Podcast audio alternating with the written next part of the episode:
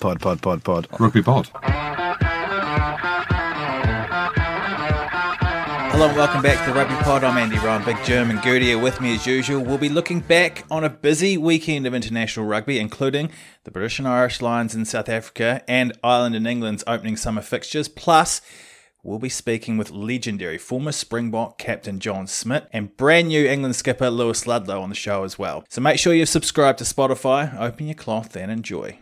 This episode is brought to you by Hotels.com. If you're busy like me and you're trying to catch your kids' games, it's important to have somewhere where you can go to find a good hotel. We're all over the place. Sometimes, you know, we're in Florida, we'll be in New York. You want to take the wife on a quick vacation and get away.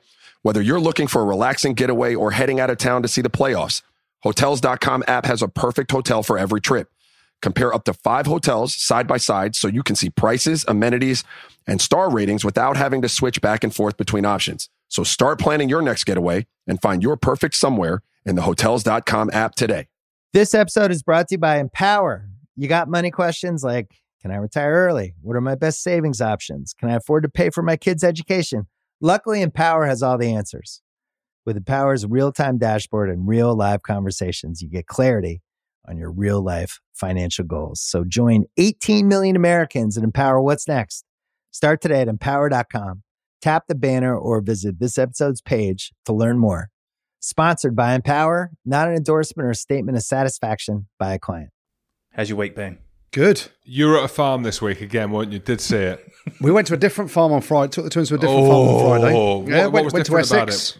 It was a different farm, Jim. Uh, there was a load of rides for the kids. What do you mean rides at a farm? Yeah, it was a farm park, so there was animals to feed and and interact with, and then there were kids rides. Old MacDonald's Farm Park. It was good fun actually. Uh, Old McDonald's original, yeah. Yeah, and then we what else did we do over the weekend? Went trampolining and we went rock climbing, indoor rock climbing with the twins. Just a busy weekend, but world's getting back to normal. I booked my holiday. I've booked a holiday, Jim. I am out of this country pretty imminently to go and catch some sun rays. Get the old budgie smuggler thong out.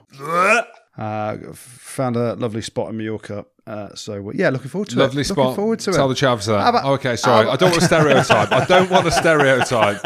I'm a chav myself. I'm happy to go to Mallorca, Menorca, wherever, Tenerife. Like that is probably more me and the Kovskins, really. Yeah, well, it's interesting. I said to the missus, I was like, you know, one, one night I've probably got to go and, you know, sample the the local delicacies. And she goes, "What do you mean by the local delicacies?" I said, "Well, Fish we'll bowls. We'll go out for an early dinner. You can put the kids to bed, and then I'll go up to uh, to Magaluf, get down BCM or Alex's bar or whatever, all the hanging places up there. Get the fish bowls in, and just reenact the Inbetweeners. There's always a good Irish bar, isn't there, in these chav? I mean, these places that are good to go on holiday. All you can eat. A five star is actually a two star. And again, look, these are the places that I love to go to. These are my go to. Maybe not with the family anymore, but we can't go on holiday anyway this year. So twins are self isolating again for the third or fourth time. Forgot, forgot which one it is, but yeah. So I'll be watching from afar. Of, with jealousy again, Andrew, as you go on your seventh holiday in eighteen months of lockdown. There's no one else that I know who's been on holiday as much as you, even in a year, as in not forget the year that we've had. Just in in this last year, I don't know anyone who's been on holiday as much as you in a year ever. it's just timing, mate. It's just getting the timing right and understanding what you can and can't do by the legislation that we're living by. I'm going to Mallorca, where there's a very nice part of the island. Actually, Love Island's on at the minute, isn't it? So I might go and Oh, but did watch a bit of that. might go and see if I can get in the villa. That they'd love to see uh, Derby out. Derby. On that though, Andrew, on the holiday stuff, there's too Yeah. much admin. Like I would definitely something's happening along the way. Like I struggle with even getting to America, like forgetting to fill in these forms. I have to fill it in before I get there. Whatever it's called, an Esther or an Etna or whatever the form's called. Esther, yeah, yeah. Um, there's just it's just too much. Like there's too much that could happen that could go wrong to me. So I just just don't bother going. There's just Well, you know zero ambition at the minute. Tell me. You just employed the nanny to do it for you, mate. She's Oh, Pablo. absolute star. Oh, is it the nanny or Pablo? Is it nanny or Pablo? Is Pablo back or not? No, Pablo's not back, but the no, the nanny's she's not coming on holiday. So uh, yeah, batten down the hatches, get in the pool, make sure there's a kids club. Um, it's a lovely brand new hotel. So uh, yeah, can't wait. Jim, how was your weekend, mate? It looked like your house was flooding. Yeah, yeah. It was uh, but rain in Scotland. Of course, it was. That's as interesting as my week has gone. Just taking videos out of the window as Andrew books holidays to countdown, countdown, all right, geese, all right, all right, to Menorca.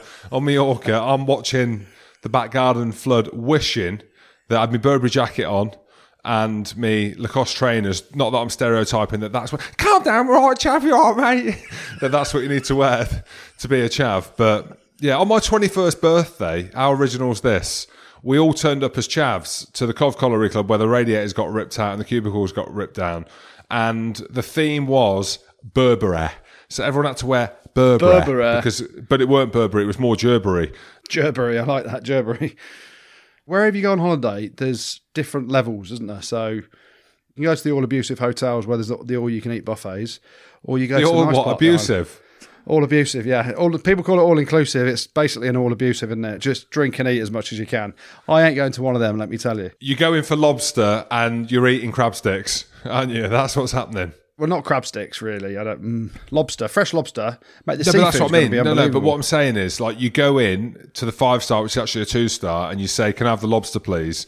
And the plate comes out, and you've got five crab sticks and a prawn that looks more like a toenail. Mate, I don't know what holidays. I don't know what holidays you've been going on, but they ain't the ones I go on, mate. So uh, it'll be fun. Should we look at the rugby then? What do you guys make of the Lions v Lions? I mean, I don't know whether my stream wasn't great, but it looked a bit old school from where I was watching. I, I'm just, look, I'm, I'm having a down day, lads. I'm being pretty negative. He's Absolutely loved it. negative How- again. Here he yeah, is. How, how good was Hamish Watson? Um, I t- it's weird, isn't it? Because there's been such a big build up to the Ruggers, right? Looking forward to it. And I'm struggling to digest it with no fans. I don't know why. Maybe Yeah. because there's a war. Maybe there's these warm up matches to the test matches, and we, or certainly me, might feel different when the test matches come around, if they come around, if we even get that far with everything that's happening down there. I, th- I think the big thing with it, right? And, and let, let, us just get to the meat and bones of it. Jim's a bit down. It was great to see the first game in South Africa. Like Jim said, weird to see the stadium empty. And here's a, a little gripe from not a gripe, I don't know if it's a gripe or whatever it is. Go I on. reckon the I reckon the warm up games are going to be 50, 60 points pretty much for every game. Um, because we've got to put it in context, right? South Africa as a nation haven't played. They played their first Test match since the World Cup final against Georgia on Friday night. So what they're then doing is they've got all those boys in camp. There's none of those boys going to play in any of the provincial games. Benetton beat their best team. St- Andrew, stop There it. you go. And You're bringing me them, down. they pulled their pants down. So it was a comfy victory, wasn't it? Like it was never in question.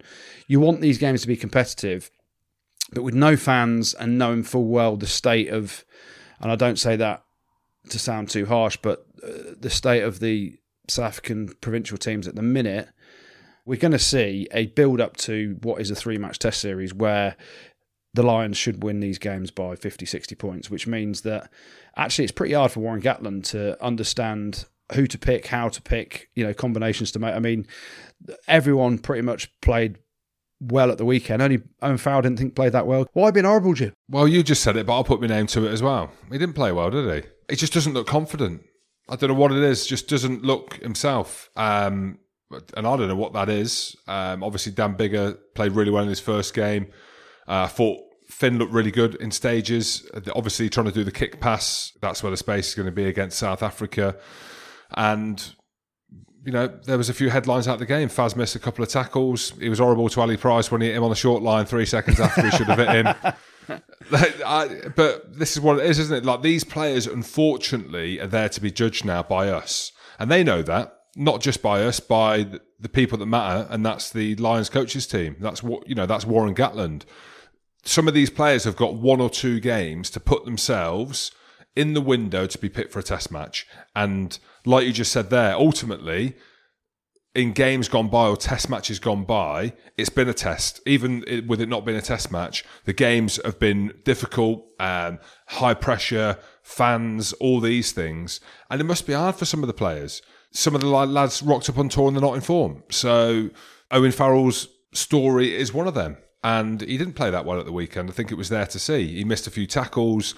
The ball that went over the back, he kind of half pulled out of that And unfortunately for him, that's just the situation that he finds himself in at the minute. Only he can deal with that how he wants to deal with it. And then on the flip side of that, Hamish Watson was unbelievable. You know, Josh Adams was unbelievable again. Courtney Lawes was big as well, wasn't he? Yeah, Court, Courtney Lawes I, I thought was really good. Jamie George. Yeah, Jamie George was good.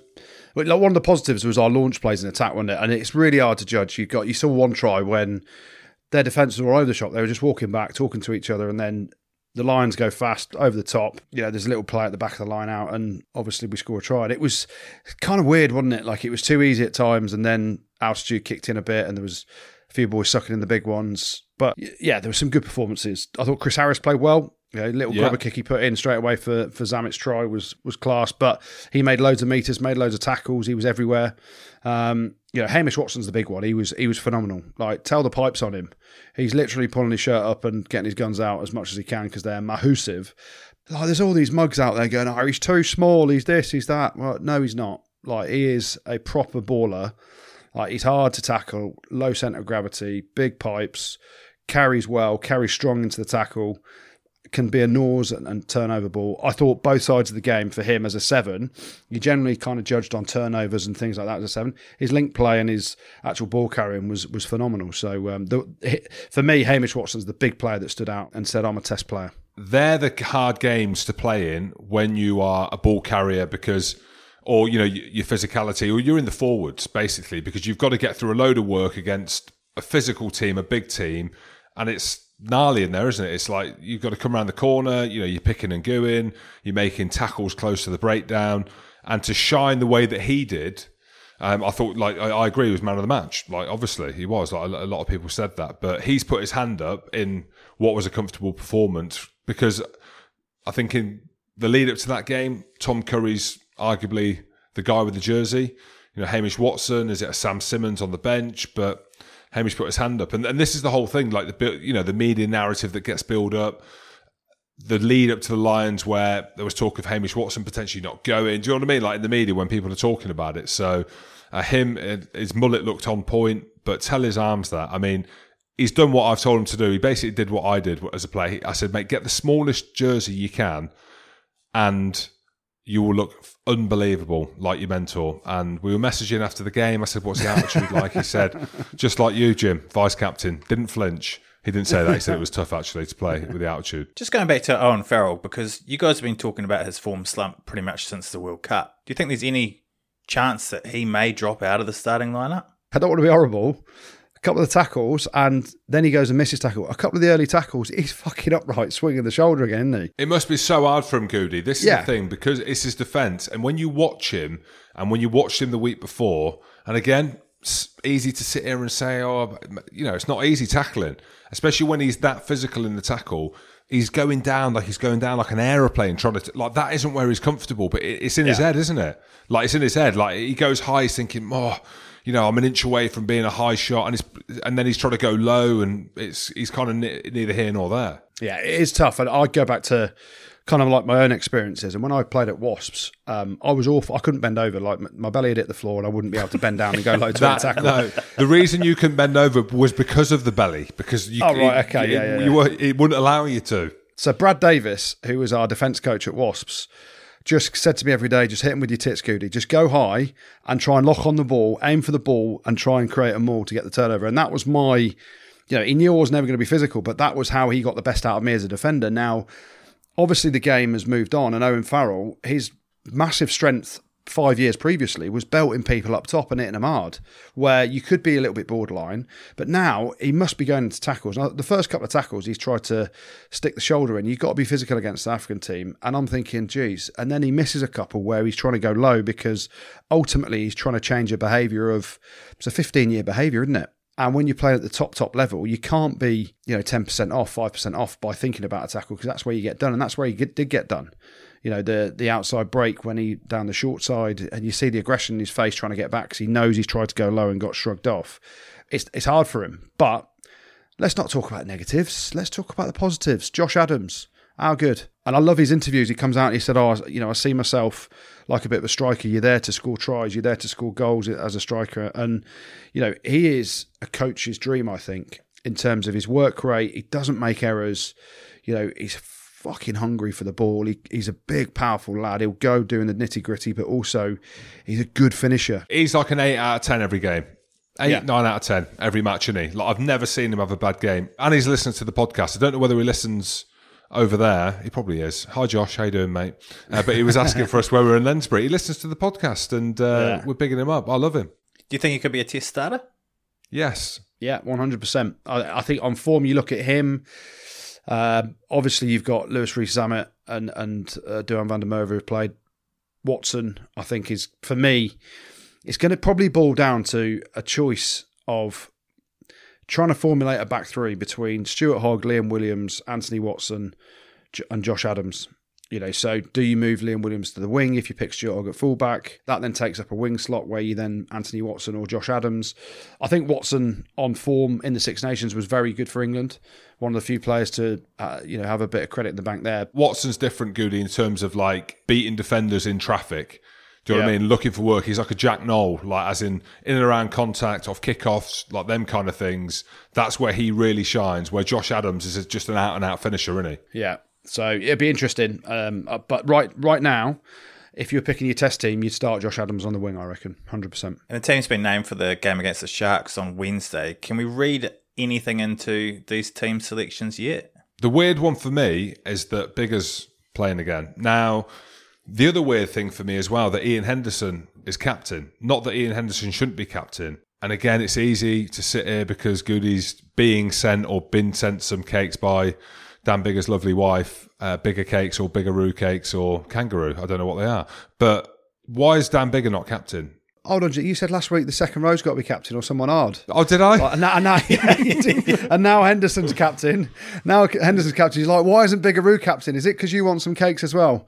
Mrs. Biggar Yes, is definitely our favourite. She's our favourite Biggar, the way she sends out the cakes. I absolutely love it. But um, yeah, I mean, Henderson is, you know, the way Courtney Lawes played. Could you play Courtney Lawes in the second row with Maro? Maro told you played well, so he's going to start in the test matches. But uh, reading stuff into it, I don't even think Warren Gatland's reading stuff into it yet. I think he did an interview saying they're not even sort of contemplating test selection yet. They're just going to see how the first few games unfold in terms of form and you know uh, and combinations. And I I think obviously Biggar at ten. I don't. It's not a surprise to me that he's starting again because you know your three tens on the tour, two of them played on Saturday. So you either got to ask one of them to back up. So it's natural that Biggar starts this game. Um, I think you, you read more into it in another week's time when combinations really start to to get pushed together. Uh, You know, Elliot Daly at 13 is an interesting one. I think he looks better at 13. He came on and did really well, didn't he? And you know, I've always said that's his best position. Um, for me, he's got to be in the match day 23 for the test matches. Because of his versatility, he gets into the match day 23 test matches. His left boot, all those other things that we've spoken about before. His credit in the bank from, you know, let's not forget the absolute humdinger penalties he nudged against New Zealand in that last test. Um, that sticks in Gatland's mind as well. But, you know, Bundee Aki at 12, could you play Henshaw at 12 and Elliot Daly at 13 as a combination? You know, Henshaw, I think for me, is starting in the centres in the in the Test series as it stands. So, you know, you then look: do you play Henshaw at twelve, and could you play Elliot Daly at thirteen, or is it Bundee Aki and Henshaw, even Harris at thirteen and Henshaw at twelve, or Farrell at twelve and Henshaw at thirteen? They're the combinations that you're going to start to see in a week or so's time. But it's hard to read anything into it because everyone's just getting their first shout. You know, obviously Curry starts this week, Navidi starts, um, Simmonds starts in the back row as well. You know, that it's their first games, isn't it? Well, the first test is only two and a half weeks away, and the Springboks have finally played a test match, warming up for the series with a game against Georgia at the weekend. We can find out how their first game since the 2019 World Cup went and get all the insight into how the Springboks are tracking with their legendary former captain John Smit. How are you, mate?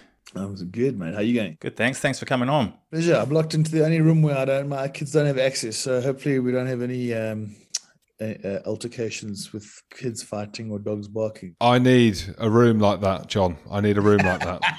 Oh, mate, uh, he he says a room, but I've been to John's house. I know you've moved since, John. It was like a palace. So I reckon he's got his own house separate from the kids as well. He's got that much land and space. A reserve. What I will say, Goody, is that this place that I live in here in South Africa is slightly larger than the one I had in St Albans. Don't get Goody started. Yeah, I'm talking about your other one in Durban, but um, yeah, St Albans was a nice place as well, wasn't it? It was good, yeah. We had some good times there, I must say. How weird. Well, we spoke when we were in Hong Kong when we connected, um, and now I see us as friends. And I mentioned to you when, when we were in Hong Kong the amount of times that I played against you. You'd never remember playing against me, but we are friends now after connecting. We're not best friends. Uh, Well, I, I feel like we are best friends. Yeah, anyone who wins a World Cup is my best friend. Got to be tight between myself and Sia for best for BFF, surely, Jim. Yeah, but see, we weren't in Hong Kong together, so we connected, but we didn't connect. You know, Yeah. when we were there. But let's not talk about that. Let's just leave Hong Kong for the memories. Um, give us the lay of the land, mate, in South Africa, because a couple of lads I've spoken to um, in South Africa a few months ago were like, "Oh no, it's, it's not too bad. It's kind of." You know, th- there's stuff going on, but it's it's not that bad. Faf de we had him on the podcast as well. He'd been back, uh, I think, at some point, and or he'd spoken to family. It wasn't that bad, but my goodness me, it looks and sounds bad. What's the lay of the land? Yeah, it's it's tricky. I mean, I mean, I was I just come off watching a bit of Wimbledon, and you see the crowds there, and people without masks, and it's quite. I guess it's cool to see that it will eventually get there. For us, Jim, it's just really about our inability to vaccinate fast enough. So we're in the third wave now. It, it is, it, I suppose, from a personal point of view, first sort of wave, second wave was. I didn't know too many people that had got it, or didn't definitely know anyone that had died of COVID. This third wave seems to be a lot more real. I don't know if it's the Delta variant or whatever, but it just seems to um, make people uh, get a lot sicker. Um, and, and we've, I mean, we're back to level four lockdown, which basically means you can't cross provincial borders. So it's, it's, yeah, when we sort of back to where we were like a year ago, um, we're on the 50 to 59 year olds that can register to vaccinate. So, but yeah, this third wave wave's definitely been a bit messier. I mean, it was just a few days ago we had 24,000 infections in one day, which is the highest we've ever had. So, following rules and lockdowns, that's becoming harder and harder. But yeah, um, yeah, it's a it's pretty messy out there at the moment. So you must have had your first job then, John. Fifty to fifty-nine year olds, you, you you're in for one. skips, come on, Skips, give it to me. You, are the same model as me, brother. So you got to be careful how much you my age. yeah, mate, I've aged. We've uh, well, I've aged really badly. So uh, Jim's lost all his hair on top. He's just hiding that. Um, so I'm presuming restaurants are closed. I mean, it's it's hard, isn't it, for for the Lions boys? And like you played in the 09 series um, and skippered South Africa to victory then, and yeah, the, the difference between a Lions tour 12 years ago. And, and what it is at the minute, it's it, must be really hard on South African people. It's really tough on Lions fans. I feel for everyone, Goody. I think it's a stuff up for everyone. I mean, I, I've got Jamie George living a half an hour away away from me. I can't even go see the guy for a beer. I remember that. I mean, the, the Lions when they tour South Africa, they they get out into the rural areas, they develop the game, they, they get to grassroots, they go on safaris, they surf. You know, there's just it's just it's it must be an amazing experience to do it normally. No, they're locked in a hotel room, as, as are the Boks, and um, you know, waiting for the next positive case or you know, waiting to sort of play the next game. I mean, I never ever th- you know, thought I would ever say this, but if I, I suppose this would be the only time I would ever look forward to a fitness session because you get out of your room and go outside. but there's, it is nothing good. I mean, it's just there's no Red Army. That- I mean, our restaurants are all closed in level four anyway. But I'll never forget that first test in in, in 09. The the Red Army emptied Durban. There wasn't a beer left in the town by two o'clock in the morning. All of those experiences that make a Lions series just are, are not there. It's you know, it's just it's going to be in this eerie, empty stadium, and the only thing that that is to play for is is the results. And and I think that these series are so much more than just the results, even though that's all we will talk about. But it's so much more than just the rugby. Just on the other negative, Lood de Jager, um, as I mean, I, I, I, I'm sure they to keep players' name secret, but his name is out there that he's got COVID. Obviously, we hope he's okay. But how difficult is it is it now the fact that it is rife in South Africa? Lads are coming from different areas. The Lions are in this tight bubble where they cannot leave their rooms. Apparently, um, like how's the South African team dealing with, it? With players coming in and obviously, you know, whether they've been out and about seeing family or are they, are they locked down? Is it is it is it watertight? Yeah, it is. I mean, it's it's it's quite bizarre that uh, Lutz tested positive because cheapers they are in I mean, just the Sharks team alone, Jim, they've been in a bubble, in living in a hotel for the last eight days just to play this game on Wednesday night. You know, so and there's obviously PCR tests being done every day, and that. So I am quite surprised that uh, that that he has tested positive. It must have been something that that he, he got before the bubble. I don't I, I don't know. It's that I got the best advice I got about COVID was from my doctor. Um, I got COVID about two months ago and uh, getting up my medical afterwards the doctor said look if there's there's no doctor in the world that can actually tell you that he knows what's going on. And and that's the thing it's so unpredictable. So um, it's not ideal. That i mean he's fighting time from an injury point of view. So this sort of puts him in doubt now we got to see whether or not he's infected him around him. I mean, it's just it's a disaster. I mean, I'm watching these players locked up in hotel rooms playing Jenga. I love a game. It's not natural. You know, Jenga should involve at least a couple of pints of beer. There should be penalties. They can't even do that. Given what's going on at the moment, is there any part of you that thinks that maybe it would have been a good idea to have it in in the UK? Uh, I do think so. I think that it would have.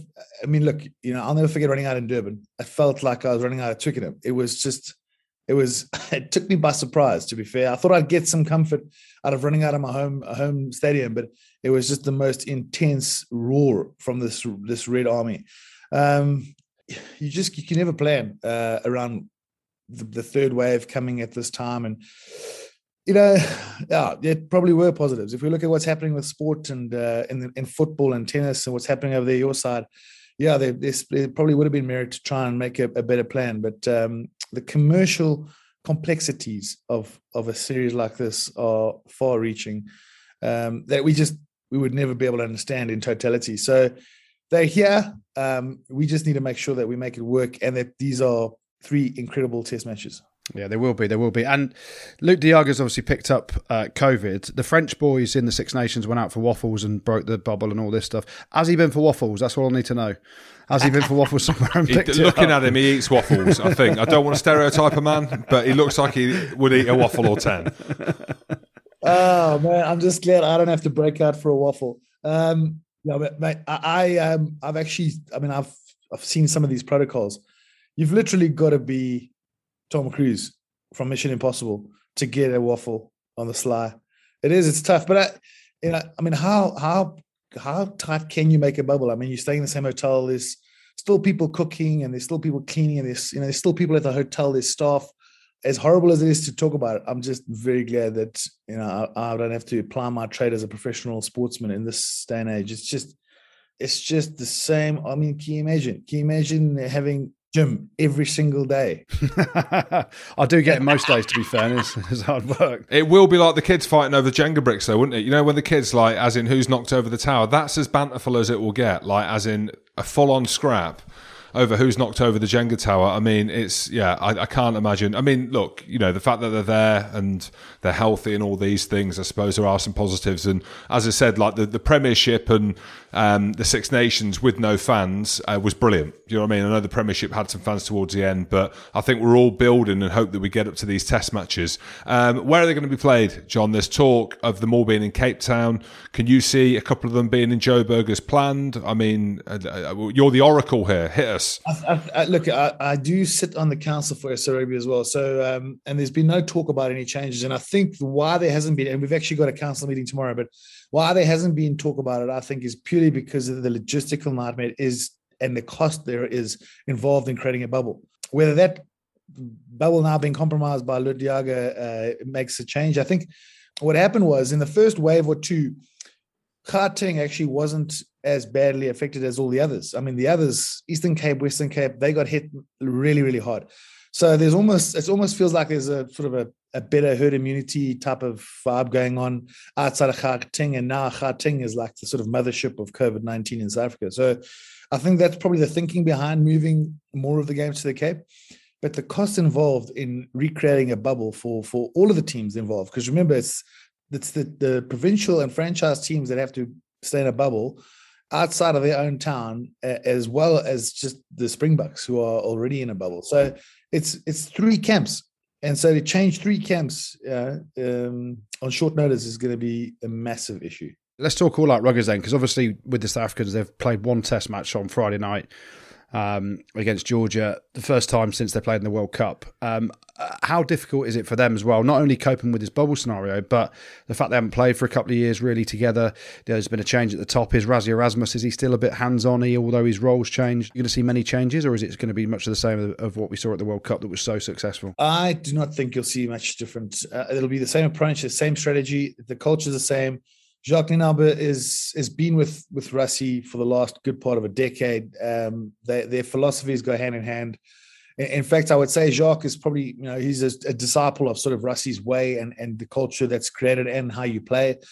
They're both extremely dedicated to f- work off the field and um, doing the homework and analysis and stats, and they really are they put in a huge amount. The entire the entire coaching staff, I can tell you, I don't think those guys go for too many coffees and beers because there's just a huge amount of work that they're always putting in to make sure that the players have got everything. Um, the good part about it is that they haven't played in over 600 days. They haven't, they, they've been unbeaten. They haven't had they haven't had the chance to you know rest on their laurels as world champions. They've literally come out of winning a World Cup uh, two years ago into the biggest Test series that there still is in the modern game. And so the intensity and the importance of that, I think, is is certainly hit home. And uh, they, they, won't deviate much from how they play. Uh, I think we saw. I mean, this last Friday against Georgia, you know, I mean, you, are not ever going to get too many surprises from playing a Springbok team, but it was just incredible. Nothing to the nothing to poles, everything to the corner, every drive the same. Only two variations as to where they threw the ball for the drive. Try to take as many scrums as they could. It was a glorified training game that they just played to get themselves back into some kind of rhythm. The defense, you know, was obviously big around, but you know, you, you could see nothing. So you don't know whether they're going to change anything, but the chances are they don't have enough time. And they've got a group that's that's one that's still young enough to be able to compete that won the World Cup two years ago. So um, you've had a way more exposure at a test level, which is an intensity thing. And that I think will be the difference between whether or not the Springboks can bring that intensity, that physicality that they're so so renowned for, whether they can manufacture that after two warm games against Georgia. Give nothing away, lads. Give nothing away. Um, well, I love the fact everyone accuses us of holding things back, but I mean, honestly, if you can't analyze a Springbok team over the last hundred years, you need to find a different sport. Route One China. Um, you can't say China. Um, John, let me just uh, talk about Siya Kolisi. Um, I was watching something on Supersport. Now, I don't know whether there's a narrative in South Africa. Are the question marks over Siya's form and Siya's fitness or not? Siya's going to be under the spotlight. Yeah, if you're wearing that captain's armband, you're under the spotlight. And he's, you know, he he was probably under the pump from a form point of view about a year ago, playing for Western Province, and they, you know, the team wasn't performing well, and and and he wasn't um, quite where he should be. Uh, I, th- I, think it had a lot to do, obviously, with his his, his conditioning as well. And um, the best thing he could have done was move to the Sharks. You know, they they kept him out of the game for like two and a half months. Absolutely smoked him with S&C coaches and training and conditioning. Is that because he was living the high life, or not? Because uh, he's a bit of a rock star, or not? Or is it just naturally no, he's, he's, his he's, conditioning? It's. He, I mean, look, he's definitely not the kind of guy that's just going to let himself go. But I, I, do think that his life got busier than he ever thought it would be as a as a World Cup winning captain and the first Black African captain, captain to lift the trophy for South Africa. So I think he's he he got a shock in terms of just how much attention he was getting. But um, you know, it's difficult. I mean, he was one of dozens of rugby players who got it wrong. I mean, some blokes picked up 15 kilograms in COVID in the lockdown. Good, he's not flinching. Look at it. Mate, he's I'm not, not even flinching at that. That's that's that's a couple of months, mate. I don't know about that's a year. That's fucking easy. 15 kilos. That's uh, for me. That's about three weeks of just sitting back. You know, so averaging five a week. So uh, he he just got up. he he sort of reset, got started again, and um, he's been getting better and better every week. So yeah, about a year ago, I think there were some murmurs, and and um, but he's definitely got himself back on track. And he's best when he's got ball in hand and he's making big tackles, and he's a he's a work rate guy as well. So he needs to be involved, and uh, he wasn't getting as involved as he normally did a year ago, but uh, he's he's been getting better every week. Good, because he's my fourth. He's my fourth favorite Springbok. He is my fourth favorite. fourth, Jim. What's the list then? Who's number one? Give it to me. John Smit, because we connected Skids. in Hong Kong. Um, then I would go Eben Etzebeth. Yeah, he filled you in. Yeah, Eben's too, but we've been messaging. Eben was messaging me in, be- in bed, which was weird, but I liked it.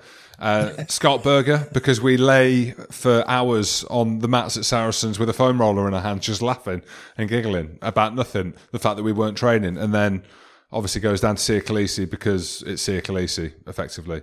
And Cheslin Kolbe up there as well because he's just just unbelievable. Uh, let's go back to the memories of 09 then, Barney, because um, ultimately that you know apart from winning the world cup you said it earlier it's the next biggest kind of test series. And for a south african and australian or a new zealander to beat the lions in a series and skipper the lions must be up there with you know just after winning the world cup. How good was it? It's a it's a it's a massive thing yeah, every 12 years. And you know, it sort of hit home when we had the um, quite a few of the squad from '97, the Bok team that that lost the series 12 years ago, come and address us and chat to us, and just just to the thing that hit home there was like they were world champions. They had the same opportunity to try and uh, leave a legacy of going back to back with World Cup and Lions Series, and um, their regret and their um, disappointment of of you only get one chance. I mean, and it doesn't sink in until you until you're actually in that position. You think, okay, a couple of us had come back from overseas. Monty, myself, Victor, we'd uh, you know we'd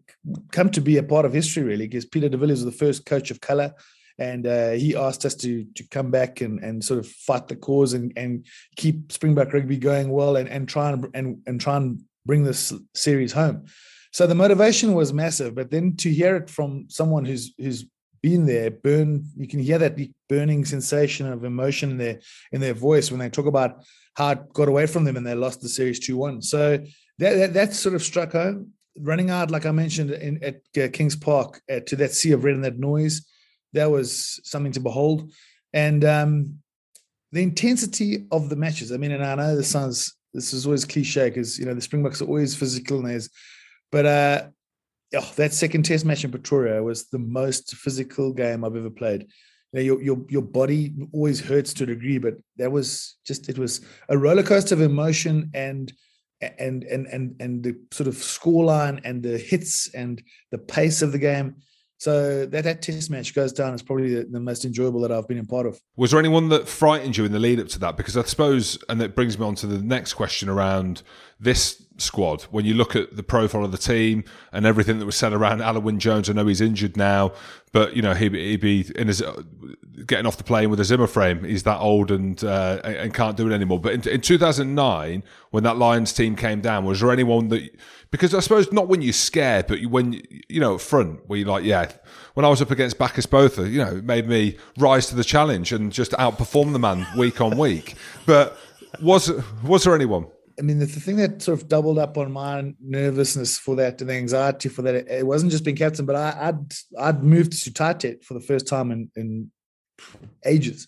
So I was playing out of position, and uh, Andy Sheridan had just beaten us up so many times, like in the scrum for England against South Africa.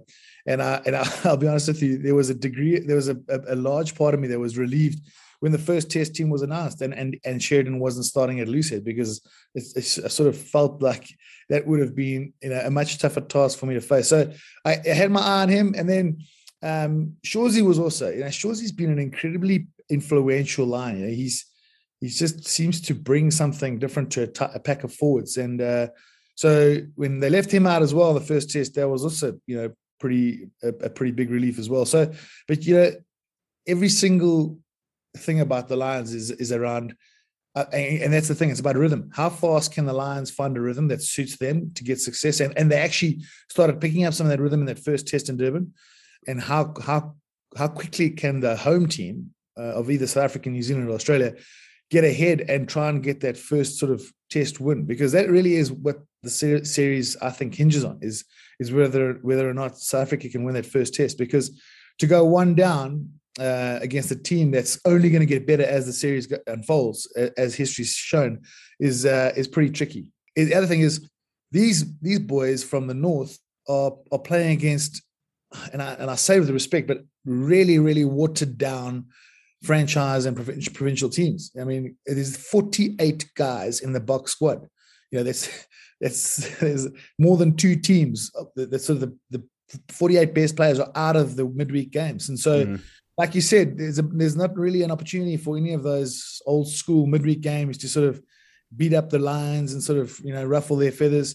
We've we've got just babies out there playing in these provincial games, and you saw just how easy it was in their first hit out against the Lions. So they won't get a, as much as they probably should out of these midweek games, and, and we won't be able to really see much either because you know it's just there's 48 of the best players that are uh, in a in a Springbok bubble that can't play for their franchises. Anyone in this Lion squad you like the look of? Is there anyone that in, in the media down in South Africa that they're worried about, like Maro Itoje, for example? We said that to Eben Etzebeth and he, he, he just he didn't flinch. Of course, he didn't. I think there's a couple actually. Um, a lot of the talk here, Jim, is is really around, uh, and it's almost like carbon copy of of what happened in 09, um, where it was all based on the fact that the Lions were going to absolutely just destroy us in the scrum because I was playing out of position and Beast was a youngster and a lot of the talk is around who, who they're going to choose in, in the in the front row, especially on the on the on the loose head. No one here has spoken about who's going to be starting loose head or up front. Really, it's all around the wingers. It's all around ten. It's all around the centre. No one is speaking about who the loose head will be. Isn't it like it just shows you the contrast, eh? And maybe that's to our demise. Maybe. Well, look, I think it's. Um, it's it's going to be a massive factor. I don't think that we'll see the kind of result that South Africa were able to get in in Tokyo against an English pack. I mean, Sinckler going down early. I mean, you can't really plan for that. Um, but th- a lot of the talk is around what's going to happen up front, uh, and you can see just from what South Africa did on Friday with Georgia what their focus is currently. You know, they're going in stages, and the first box to tick is set piece, line out drives, being able to drive and obviously stop the drive. Um, but it's I mean, I'm trying to think if I was Gatland, it's going to be tricky to pick. I mean, actually look, that Lions backline looked pretty sleek with Finn Russell at 10. Um, this, you know, this in this first outing. So um, then you've got the problem of your back three. You've got so many good wingers and and two fullbacks in in in that, that are really in top form. It's just it's it's tough. I mean, I, I think Gatland's got a tougher job selecting and getting selection right, the balance right for the kind of team that he knows will be able to beat South Africa. Whereas Jacques Nienaber and Rassie uh, are probably are probably going to try and get as close to that that team from Tokyo two years ago as possible. I love the way that John's just talking about scrums and it's all about set piece. I'm about to run through that wall. Jim's nodding, and we're just thinking about how many finishes we've got on the edge. So uh, it's just the, the the contrast is stark, isn't it? What's meat and drink to South African boys is set piece, hard running, simple rugby, and it, but it's damn hard to stop, isn't it? It's you, you could spend a large part of your time thinking about who the most exciting finisher is on left or right wing, and but South Africans make every single ruck. They make it a nightmare. There's there's no ruck where you just send one guy in and it's quick ball. Damian Willemse, who was he he came off the bench and he's a, a skinny little running at 12 at the, at the time, but he's counter rucking tight five guys and he's just every ruck is an absolute irritation and frustration Amen. and you can't you can't not acknowledge that so you then have to add another number and every number you add to try and get a ball back means that there's just less chance and there's less fast ball coming to these guys that you're spending hours and hours thinking about how they're going to finish in the corner so it's we're a horrible team to play because you just don't get any free rucks. You've got to work for every single quick ball. And I don't think I, I, can, I haven't seen a team get three quick, fast phase balls in a row for for quite some time, and that's the the difficulty about trying to play an attacking brand of rugby against Africa is because to play an attacking game, you've got to have width and numbers.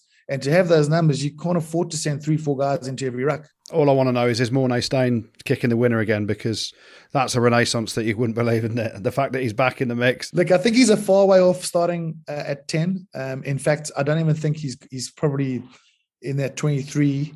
Um, but I can tell you this: if he if if Andre, you know, if something has to happen to Andre and he and he wasn't able to play, I would not be surprised to see him starting a test at ten.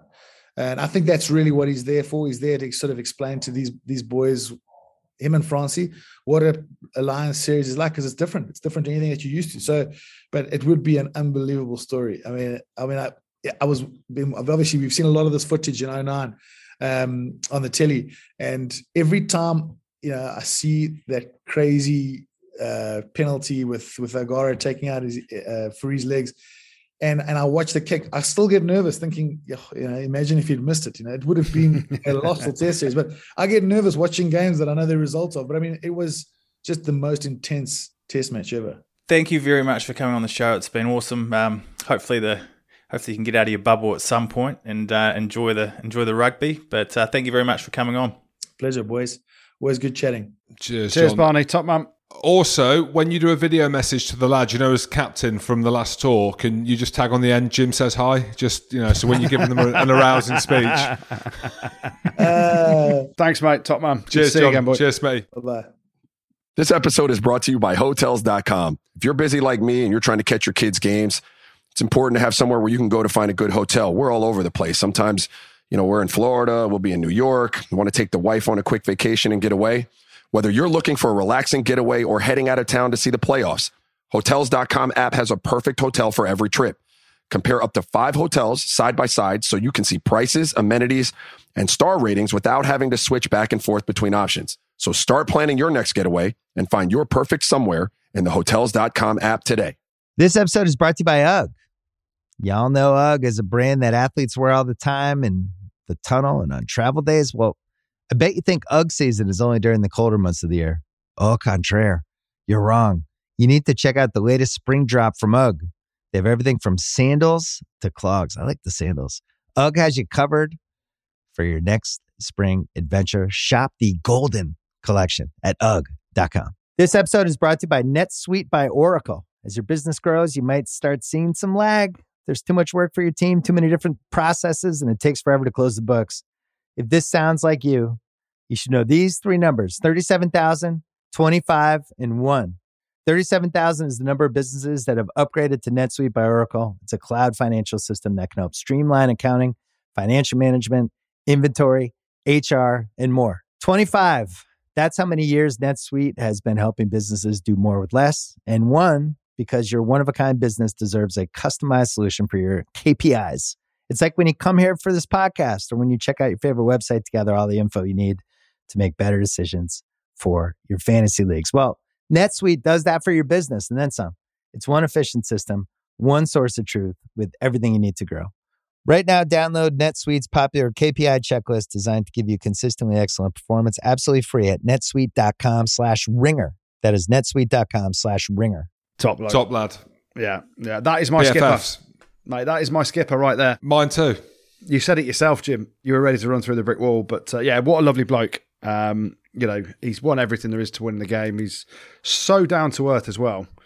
Uh, and he's held in such high esteem in South Africa. So uh, I love my time at the Sharks playing underneath it. He's won the World Cup in 07, then he beat the Lions in 09, and then six months later, armies fly off. I mean, how how do you go back up from the depths of winning the uh, series against the Lions, then looking over and armies armies fly off for the Sharks? Just embarrassing for him, poor bloke. How your story is so different to mine, and I didn't want to open him up on it because he might not have remembered it, but this is my truth. In Hong Kong, he is drinking Das Booty Scooten that I have had on for three days solid, and he is drinking it in Joe Bananas. I am screaming, Das is the Booty Scooten! The place is erupting, thinking I'm an absolute legend, and he's buffaloed it, lads. He's buffaloed the Das Booty Scooten, and he's gone again. He has gone again, and I was like, I am your captain now, and you are now my vice captain, and you have earned the right for us to stay here and dance all night. What a lovely bloke. Yeah, he's a top boy. Well, Lions in South Africa weren't the only international teams in action on the weekend. A pretty strong looking Ireland side took on Japan and Dublin. It was close, wasn't it, lads? Squeaky bums. It was squeaky. Um, Japan, second favourite team. They're a joy to watch.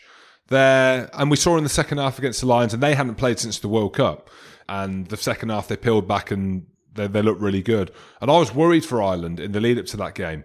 Attack, their contact skills, uh, the way they clean breakdowns. This is the thing. After the World Cup in, in 2019, and again, because the world has been how it's been, I was most excited to, for the Japan team to, st- to step up to the next level, whether that be in the championship.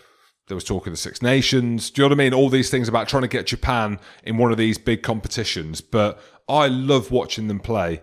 And it was tough for Ireland as well. They're missing, obviously, the backbone of their best players. Uh, the whole narrative around James Ryan was he going to be fit because there was talk that he didn't go on the Lions tour because he wasn't fit. and then he was fit, and then he was captain. Um, I mean, Ryan Baird, I thought was outstanding. I thought it was a decent ding dong, wasn't it? Both teams put width on it at the at the right times, and there, there were a few errors, of course, there were. But uh, that's the thing you say about Japan, and you go back. How mad is it? 2019 World Cup, Japan, who spanked Scotland, they beat Ireland. You know, they get to the quarters. Um, you need them to be on a platform, Japan, where they can continue to improve um, and play in a legitimate top tier tournament. Which you know, there's only two in the world um, internationally, and that's obviously the Rugby Championship and the Six Nations. So where do they sit? But they're an exciting team to watch, aren't they? You know, some of the players that have come over here in the Northern Hemisphere as well, their class, and I love the way they play. Like it is the ten- intensity they attack with, and you know the effort that they're putting in. It's a whole different level to you know where other teams previously have been. So um, hopefully they can continue to grow, and they'll constantly be a threat at World Cup time, but they do need something in between a, a decent level competition to to try and improve themselves even better. How good was it to see Caelan Miolidoris back as well? He can't be far away from the Lions if there's an injury. And Gertie, what do you make of England's performance against the USA on Independence Day? Independence Day, eh? how good? Um, yeah, it's it was really good to see. Twelve new caps. You know, some of the names aren't household names to a lot of the England fans because let's not forget England fans don't necessarily all support the club teams. It's you get the fans that just come out for test matches and Six Nations and autumn internationals. So seeing some of the young lads come through, some of the debuts. Um, yeah, obviously Marcus Smith is a big name. Harry Randall starts and gets man of the match on debut.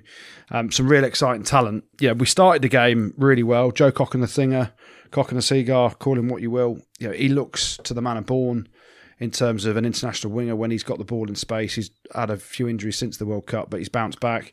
Um, Do you think he can kick on? Because in terms of his profile, and I mean that in size as opposed to social media following, like you think he is, and again, you get these comparables to Jonah Lomu and Julian Savea and, and these kind of big, powerful wingers.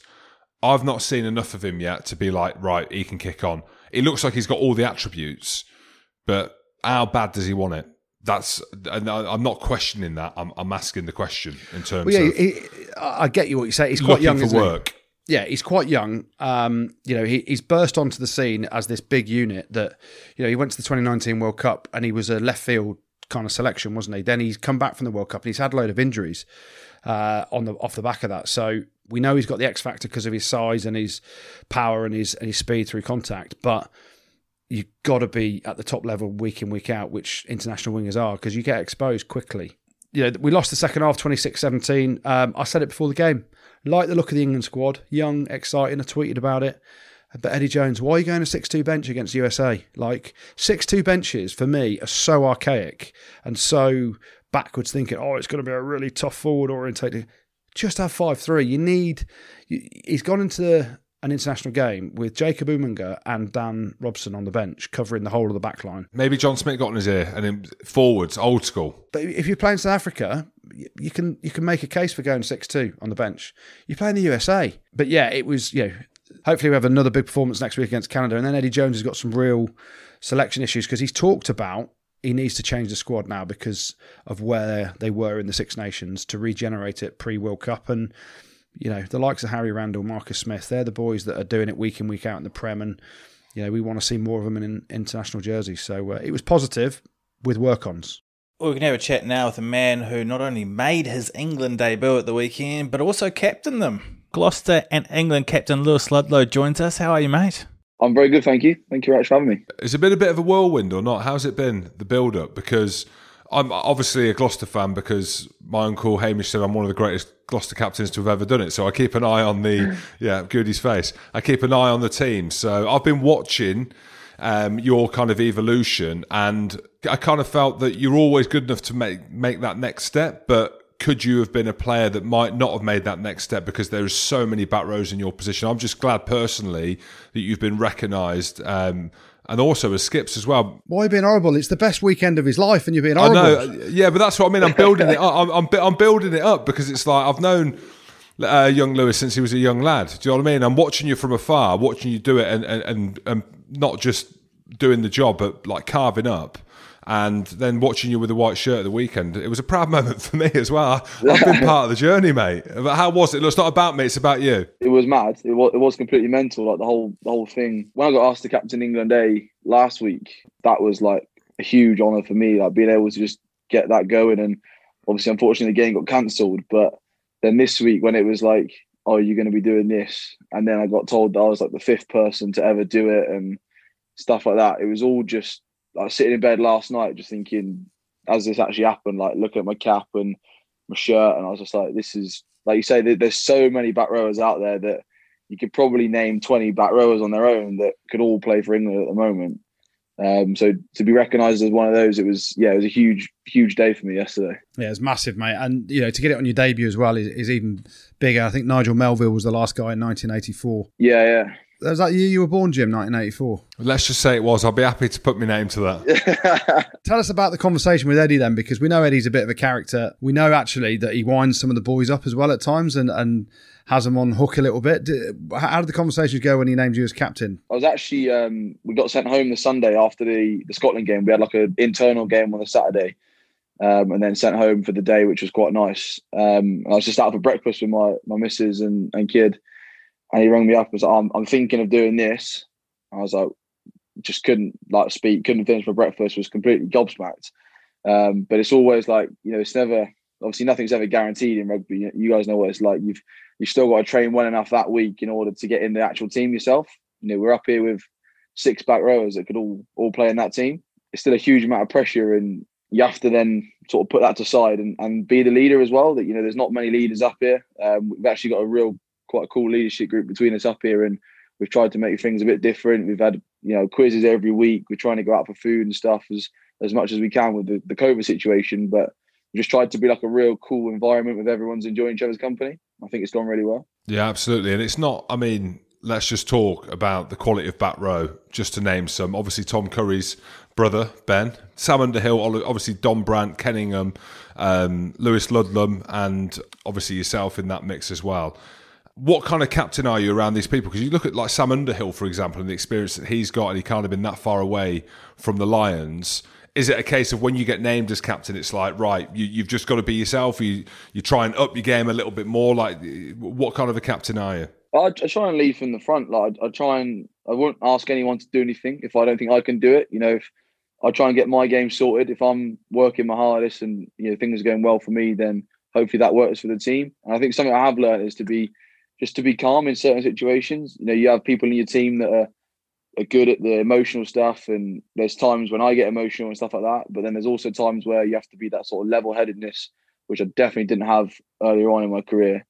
Um, but that's that's probably there now. And then just just try and have as much as much control over the team as possible, but not just yourself. Try and have the right generals in the right places. You know, on, on Saturday we had the likes of Ellis, Slady, Marcus Smith, all doing their different parts on the pitch. So it made captaining quite easy. To be fair, you know, when you got guys like that around you, um, the actual decision making and stuff becomes quite easy.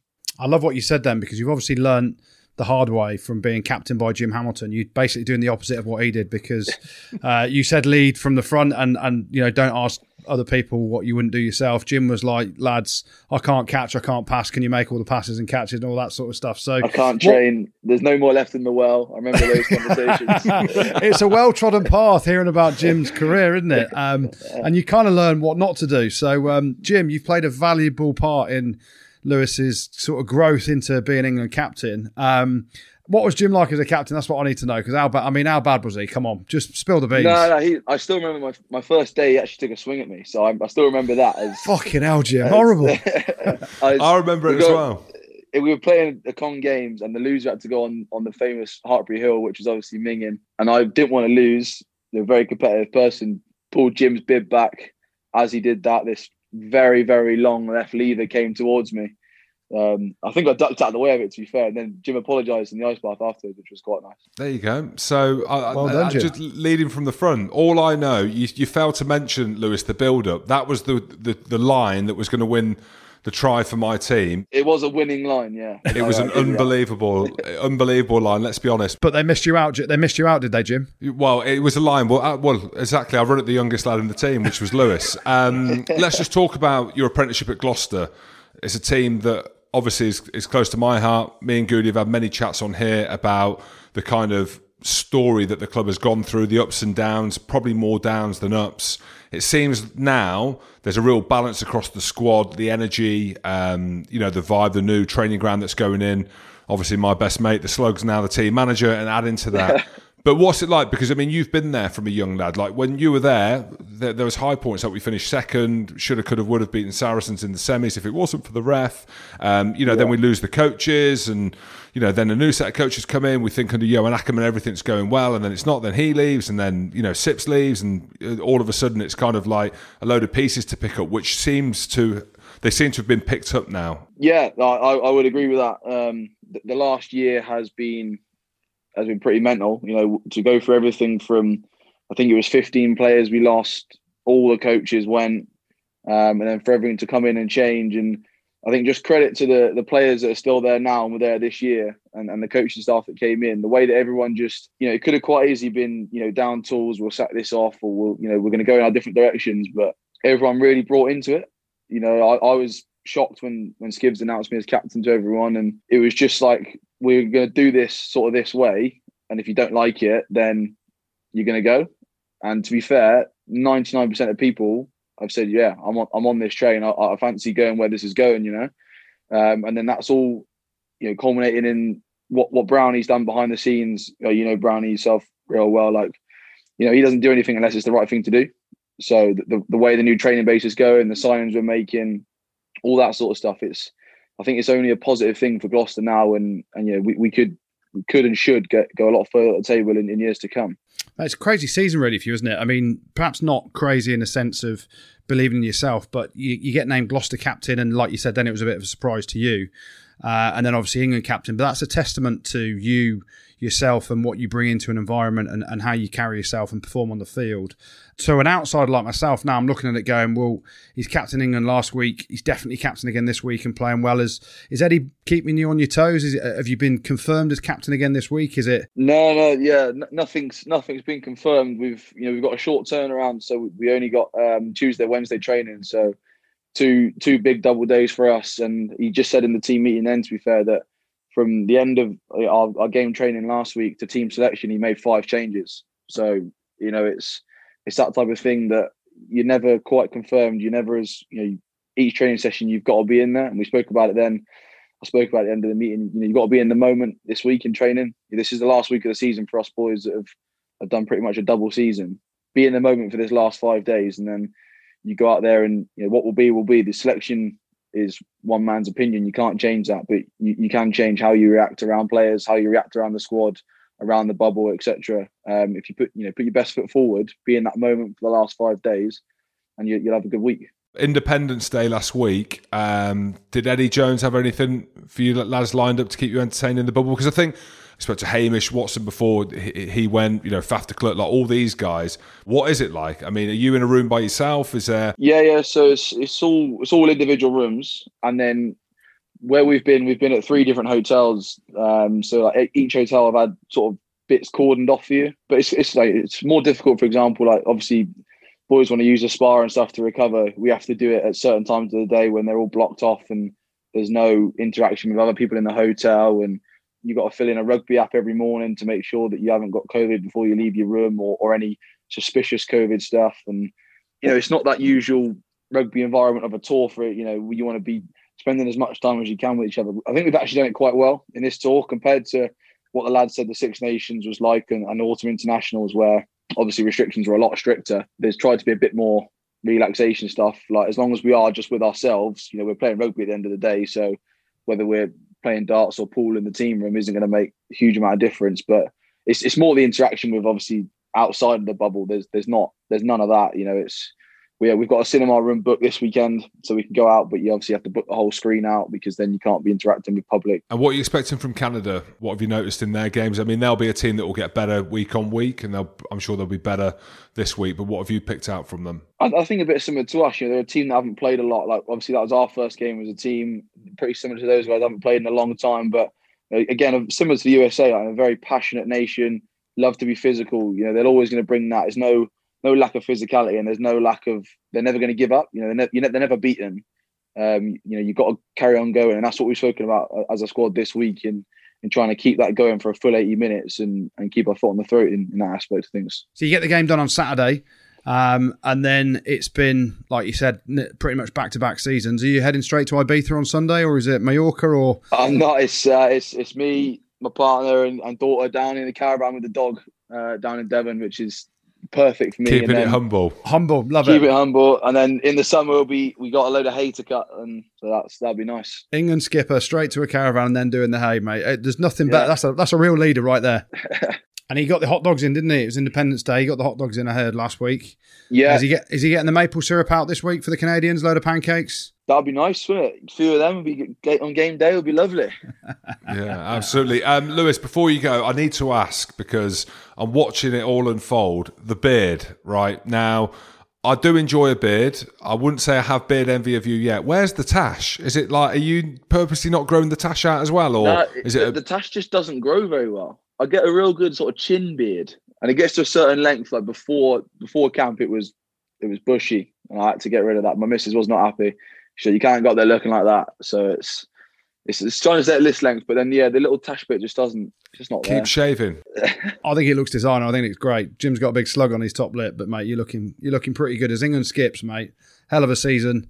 Decent beard on him. Shaved the lid straight down to the caravan after smashing Canada this weekend. Love it. Sounds good. Well, thanks very much for joining us, Lewis, and best of luck again this weekend against Canada. Cheers for that, buddy. Good luck this weekend. Loving you, fully deserved as well. Cheers, mate. Thank you very much. Cheers, Lewis. Top man. Nice one. Top lad. Yeah, he is. Mate, what a bloke, eh? What a year. And then how humble, just going down the caravan. How good is he on the kick chase as well? We didn't mention about that because he, he's humble. When the ball goes up and you're like, I don't want to be, I do not want him chasing me. That is all I'm saying. He's looking for ribs to smash, isn't he? Watching him, I knew when he pulled me back as skipper, me being skipper, that this kid had something. He had some balls back then. I'd say, imagine that. Imagine someone pulling Martin Johnson back in training, Goody. You're comparing yourself to Jono. No, he is. Oh dear, yeah. But I mean, fair play. It's one of them, isn't it? You, you're young spunker that comes in and you, know, you, you just want to win, and then by doing that, you pull the jersey back of the dummy line, Jim Hamilton, who thinks it's going to be the glory line, and then he gets a clip round the ear. He'd have filled you in, though, would he? Maybe. I, th- I threw the left handbag. Do you know what I mean? So if the right one come in, that's the worry. And he knew that as well. He knew that the right was the one. But I, I saved that anyway for David Pace. Right, let's finish things off then with the good, the bad, and the ugly. Yes, let's. And we're going to start off with a favourite of Jim Hamilton's. I know where you're going with this. I didn't see it. It was a fluke. I'm going to say one of your favourite ever coaches, uh, Andy Robinson. What do you call him, Jim? The cowboy. Yeehaw! Why even straight yeehaw. Anyway, uh, Andy Robinson, coach of Romania. Uh, they pushed The big one. Argentina. Yeah, yeah, the big one. But they pushed Argentina really close Didn't at the it. weekend. Didn't see it. 17 all with nine minutes to go. Cordero scores a try to win it. So, um, tip of the slipper to Romania. They were competitive. Andy Robinson must be working miracles like he didn't do with Jim Hamilton. Saw Jean Claude Van Damme in Romania once. There you go. Thanks for that, James. There you Um, welcome. Yeah, random. What else was good? Let's go to the England game then. Uh, we'll start off with Harry Randall, uh, debut and man of the match performance. Eddie's definitely listened to the podcast again because he's picking players on form in the Premiership, and Harry Randall certainly is one of those. Mentioned him before as well. Joe Cokanasiga. He's had a tough time with injuries, but looked uh, to the man of born again in an England jersey, scoring two against the USA. Decent finish as well. Long Ranger. USA, they're going to get a mention. Their second half fight back, winning the second half 26 points to 17, was a decent effort from those boys after shipping a fair few points in the first half. So uh, well done to the USA team. Lee Halfpenny, we'll give him a mention. Uh, 100th cap at the weekend didn't last very long, but anyone that reaches 100 caps uh, deserves a hell of a shout out. So well done, Lee Halfpenny. The Ireland versus Japan game gets a mention in the good. Uh, I thought it was a decent ding dong, some entertaining rugby from both teams. We've always got to get one of my old clubs in the good, haven't we, Jim? Which one we going to this time? Which Well, one should we going to go with? Worcester, is it? Breath. It is. It's Worcester, What? James. What's happened? What- They've signed Rory Sutherland. What a Oh, signing okay, that right. is. Yeah, yeah, that's good. Yeah, Completely out the blue for a lot of people, but they've now got two British and Irish Lions. and Chris Ashton. God help them. It's a hell of a signing from them. Uh, obviously, they've realised they are way behind the other teams and making some decent signings for next year. They cost them a bit. That's a shock, though, isn't it? Rory Sutherland leaving. Didn't see it coming. Doesn't play much at Edinburgh, though, to be honest. Hashtag always. He's a hashtag British Lion, mate. I know. I know. There we go. Mate, Cockers, what's he done? What's he said to Cockers? What's he done? Know. Obviously, you know, maybe he doesn't think he can walk to the cowsheds and back with his top off. I don't know. there we go. Um, so they get a mention in the good, uh, but the good this week goes to Josh Adams, scoring four tries for the Lions. I thought his performance was outstanding. Hamish Watson gets an honourable mention as well, but scoring four tries for the Lions uh, really put a marker down for him as a test starter. Uh, hell of an effort. So Josh Adams gets the good this week. The bad, uh, a few bits of bad. We're going to start off with Eddie Jones. Why not? We like Eddie. We don't like Eddie. We can't make our mind up. But 6 2 bench um, with the injuries to Max Malins and Ollie Lawrence derailed England a little bit. So he gets a little mention in that. I'm sure we'll change it to a 5 3 bench this week. Um, Lee Halfpenny, we mentioned him in the good, but he's also got to mention the bad. It looked like a nasty injury, ACL probably. So uh, a really sad way to finish your 100th test. Uh, Jim, we'll go to your country. We didn't play. Well, your under 20s did, pal. Nah, yeah, we don't talk about them just yet because they've, they've not come through the system yet. Wow, here we go, James. Italy under 20s, 43. Scotland under 20s, 3. I mean, there's pants pulled down, and then there's pants pulled down by the Italians. It doesn't happen, Jim. What's going on oh, there? Or there's wearing no pants. I don't think any of them wearing pants, to be honest. That's what's happened. They couldn't even be pulled down. It was that bad. There we go. Uh, so a mention in the bad this week for Scotland, the 20s. Again, absolutely hosed by the Italians. Uh, but the bad this week uh, has got to go to the COVID cases and the outbreak in the Springboks camp. Training's been suspended. Uh, Lood de Jager's picked up COVID, which isn't great. Hopefully he's okay. Hopefully it's not spread too far and wide across the squad and the tour won't be affected uh, too much. Uh, but it's obviously something to keep our eye on, and uh, you know we don't want to see COVID in the bubbles.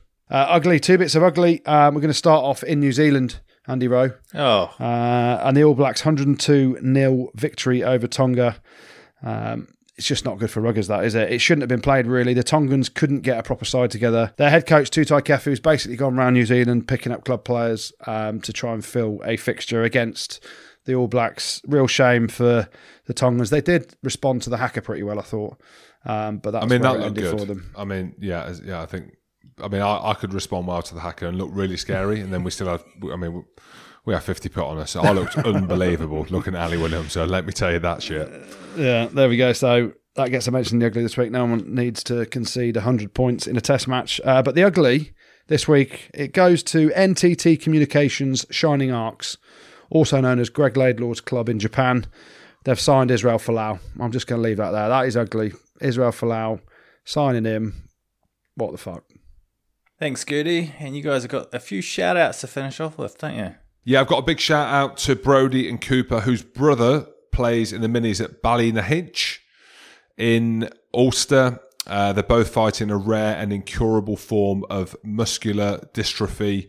And the family the people in the club are doing amazing things and raising money for them to have trials in the US. And it costs up to $100,000 a year. So they're both having treatment every three months. You can find out more. And if you want to donate and help them out, they'd be greatly appreciated, I'm sure. Justgiving.com forward slash crowdfunding forward slash Allison slash pendant. Yeah, big shout out to them, and uh, another big shout out to the 30 guys doing a four day, 550 kilometre bike ride soon in aid of the Brain Tumour Charity. Brothers Callum and Ali have organised it after their dad and Wimborne RFC legend John McIntosh was diagnosed with a rare and incurable form of brain cancer last year. They called it the Road to the Dam uh, because it was going to be from London to Amsterdam. That would have been a good trip. Uh, it's now from Clapham to Falmouth instead, and it's a great course. So good luck, guys. Check out the Road to Dam on social media if you want to help them out. Yeah, Goody, and another one uh, that popped in my inbox from the guys over in Hong Kong, from the Hong Kong Tens, that Sean Brown passed away last week. Sean had Down syndrome. Uh, he was front and centre of the team photo that we had done after the game Yeah. that we played um, down in Hong Kong uh, for the club and the Tens tournament. It was a real fixture around everything in Hong Kong rugby, so he's going to be really missed by everyone down there. Our thoughts obviously go out to his family and everyone involved in rugby in Hong Kong. Thanks, Jim. Thanks, Gertie. Thanks, producer Tim. And thank you very much for listening. Don't forget to check us out on YouTube and head on over to Spotify, and we'll see you there. Rugby Spod. Spotter pod, pod, pod, pod, pod.